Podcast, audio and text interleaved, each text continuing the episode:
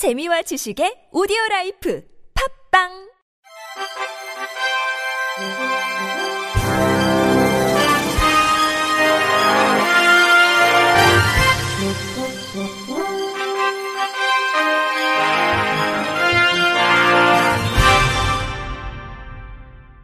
청취자 여러분 안녕하십니까?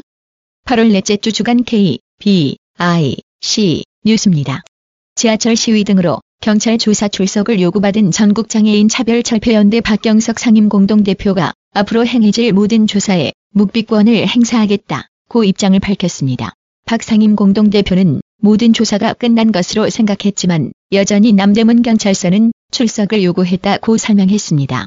박 대표는 이어 지금까지 장애인 차별에 맞서 싸워왔던 사건에 대해서는 모두 묵비권을 행사하겠다. 경찰과 검찰은 나를 기소해서 법정에 올려라.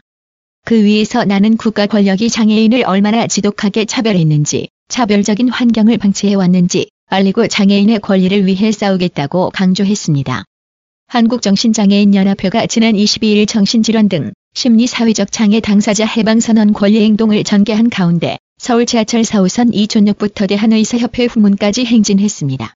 앞서 지난달 26일 국회 법제사법위원회 전체 회의에서 정신건강 증진 및 정신질환자 복지 서비스 지원에 관한 법률 일부 개정 법률안이 심사됐으나 의료계가 위기 상황의 경우 의사가 판단해야 할 사항을 왜 복지시설 측에서 설치 운영하느냐 등의 이유로 쟁점이 되며 제2법안 심사소위원회로 회부됐습니다. 이 자리에서 위기 쉼터인 송파동료 지원 쉼터 이용인 조현삼 씨는 병원에서는 조현병 당사자인 나를 강제로 치료하려고 하고 약을 먹이려고 하지만 쉼터는 나를 환자로 취급하지 않고 하나의 사람으로 봐주어서 너무 좋았다. 쉼터를 통해 안정적인 거주시설을 제공받았고 공공기관 일자리도 가질 수 있었다며 우리를 더 이상 치료라는 이름으로 가두지 말라. 우리는 지역사회에서 함께 살고 싶다. 고울분을 토했습니다. 법무법인 이공정재형 변호사는 이번 정신건강복지법 개정안에서 가장 기대하던 것이 더 이상 강제로 입원하지 않고 지역사회에서 차별 없이 살아갈 수 있는 기반을 만들어달라는 것이었는데 무지한 사람들 반대에 의해서 가로막혔다는 사실이 너무나 참담하다고 전했습니다. 정신장애인 사회통합센터 배진영 부센터장은 유엔 장애인 권리위원회는 모든 장애인이 사회적 권리 행사에서 법적 능력을 보장받아야 하며 스스로 건강과 교육 등 기본적 결정을 내려야 한다고 명시하고 있지만 대한민국의 정신장애인은 자유권을 비롯해 자신이 결정할 수 있는 수많은 권리를 박탈당하고 있다며 우려하고 있다고 설명했습니다. 이어 의료계는 그 오랜 기간 지역사회 인프라 구축과 더 나은 치료 환경 구축을 위해 힘을 보탠 적도 없으면서 정신장애인 당사자를 위한 개선 요구를 반대할 자격이 없다며 정신장애인이 지역사회에서 살아갈 수 있도록 이들이 요구하는 사회가 오길 바란다고 강조했습니다. 휠체어 이용 장애인들이 교통약자의 이동편의 증진법 시행 17년이 지났음에도 휠체어를 타고 선박에 탑승할 수 없는 현실을 규탄하며 이에 대한 손해배상과 적극적 구제 조치를 요구하는 법정 싸움을 시작했습니다.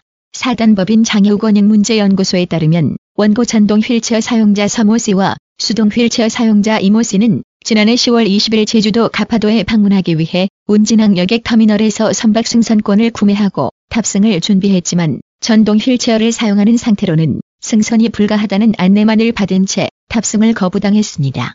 연구소는 교통약자법이 시행된 이후 17년이 지났음에도 여전히 휠체어 사용 장애인 등이 이동 편의시설 미비를 이유로 여객선 탑승을 거부당하거나 제한적으로 이용하고 있을 뿐이다. 우리나라 장애인에게 선박 접근권의 현실은 불편의 수준을 넘어 접근 불가능성 그 자체이자 기본권에 대한 사회적 폐제이며 자기주도적 삶에 대한 상실이다고 지적했습니다.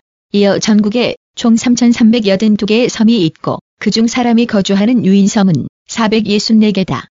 제주도를 제외하고는 공간적으로 육지와 떨어진 섬으로 갈 수 있는 교통수단은 선박을 이용하는 방법 이외에 존재하지 않는다. 섬에 거주하는 사람들에게 선박은 지하철이나 버스와 같이 일상생활에 반드시 필요한 대중교통수단이라고 강조했습니다.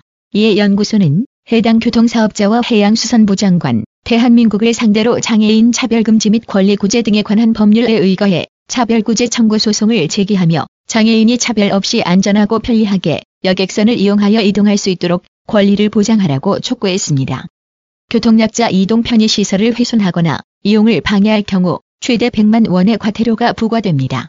국회는 최근 본회의에서 국민의힘 김혜지 의원이 대표 발의한 교통약자의 이동 편의 증진법 일부 개정 법률안을 재석 217명 중 찬성 216명, 기권 1명으로 의결했습니다.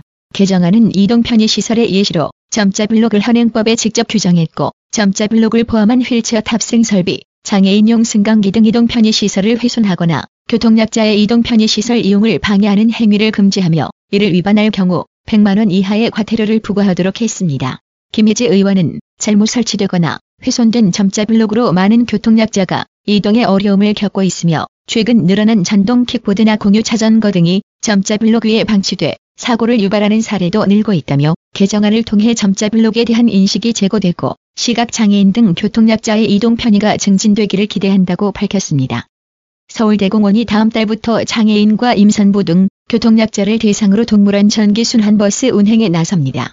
이용 대상은 장애인, 임산부, 유아와 이들을 동반한 보호자, 거동이 불편한 어르신 등으로 버스에는 휠체어 탑승을 위한 리프트가 설치됐습니다. 동물원 전기 순환버스는 매일 오전 10시부터 오후 5시 30분까지 30분 간격으로 하루에 16회 운행되고 동물원 정문에서 출발해 식물원과 동양관을 거쳐 호랑이 곰사, 열대 조류관에 이어 다시 정문에 도착합니다. 서울대공원 김재용 원장은 교통약자를 위한 동물원 전기순환버스는 서울시 시정 철학인 약자와의 동행의 일환이기도 하다며 동물원 전기순환버스 운행이 서울동물원을 방문하는 장애인과 어린이, 어르신 등 교통약자들이 동물원을 편리하게 관람하는데 큰 도움이 될 것으로 기대한다고 말했습니다. 한국장애인문화예술단체 총연합회가 주최하고 문화체육관광부와 한국장애인문화예술원이 후원하는 장애인문화예술축제 A 페스티벌 2 비로소 예술을 주제로 다음 달 1일부터 3일까지 청와대 헬기장과 춘추관 일대에서 열립니다. 첫째 날인 1일 오전 10시 30분 청와대 춘추관에서는 행사의 시작을 알리는 개막식이 열리고 오후 4시 청와대 헬기장에서 장애 비장애인이 함께 선보이는 개막 콘서트가 펼쳐집니다. 둘째 날인 2일 헬기장에서는 음악 미술 패션 융복합 공연을 선보이는 꿈틔움의 패션쇼 예술을 입다를 시작으로 장애인 무용단체인 빛소리 친구들의 댄스라이트, 다양한 장르의 예술을 선보이는 한국장애인 문화협회의 뮤지컬 손 없는 색시가 관객들을 찾아갑니다. 이와 함께 지난해 복합문화예술공간으로 개방된 청와대 첫 번째 행사로 진행돼 약 7만 2,000여 명에게 선보이며 호평 속에 마무리된 청와대 춘추관 장애예술인 특별전 국민 속으로 어울림 속으로 가 다음 달 1일부터 15일까지 춘추관에서 보름간 개최됩니다. 서울시는 장애인이 문화관광 목적으로 장거리를 이동할 수 있게 지원하는 장애인 버스의 중소형 운행 대수를 늘리고 가족 단위 프로그램을 확충한다고 밝혔습니다. 먼저 소형 버스를 활용한 성묘 지원 버스는 9월 추석 전 3주간 시범 운영합니다. 서울 시내 명소를 순회하는 전세버스인 동행시티 투어 버스는 10월부터 주 3회 운영하는데 운행 지역은 도심 고궁 코스, 한강 코스, 야경 코스로 세 가지 코스 중 한 가지를 선택해 이용할 수 있습니다. 기존 장애인 버스 운영 프로그램은 이용 기간이 최대 1박 2일이어서 장거리를 다녀오는데 어려움이 있다는 점을 고려해 최대 2박 3일로 확대하고 소형 버스를 운행해 이용 인원수를 3명 이상으로 완화했습니다. 다양한 문화 체험을 지원하는 장애인 동행 나들이 서비스도 서울시설공단 주관으로 매월 둘째 넷째 토요일과 일요일에 서울 경기 인천 등 원하는 목적지로 나들이를 제공합니다. 모든 프로그램의 신청 대상은 서울시 장애인 콜택시에 등록된 휠체어 이용 장애인과 보호자로 프로그램별로 이용일 최대 석 달 전에 서울시 공공예약 시스템에서 신청하면 됩니다. 이상으로 8월 넷째 주 주간 K, B, I, C 뉴스를 마칩니다. 지금까지 제작의 이창훈, 진행의 유미였습니다. 고맙습니다. K, B, I, C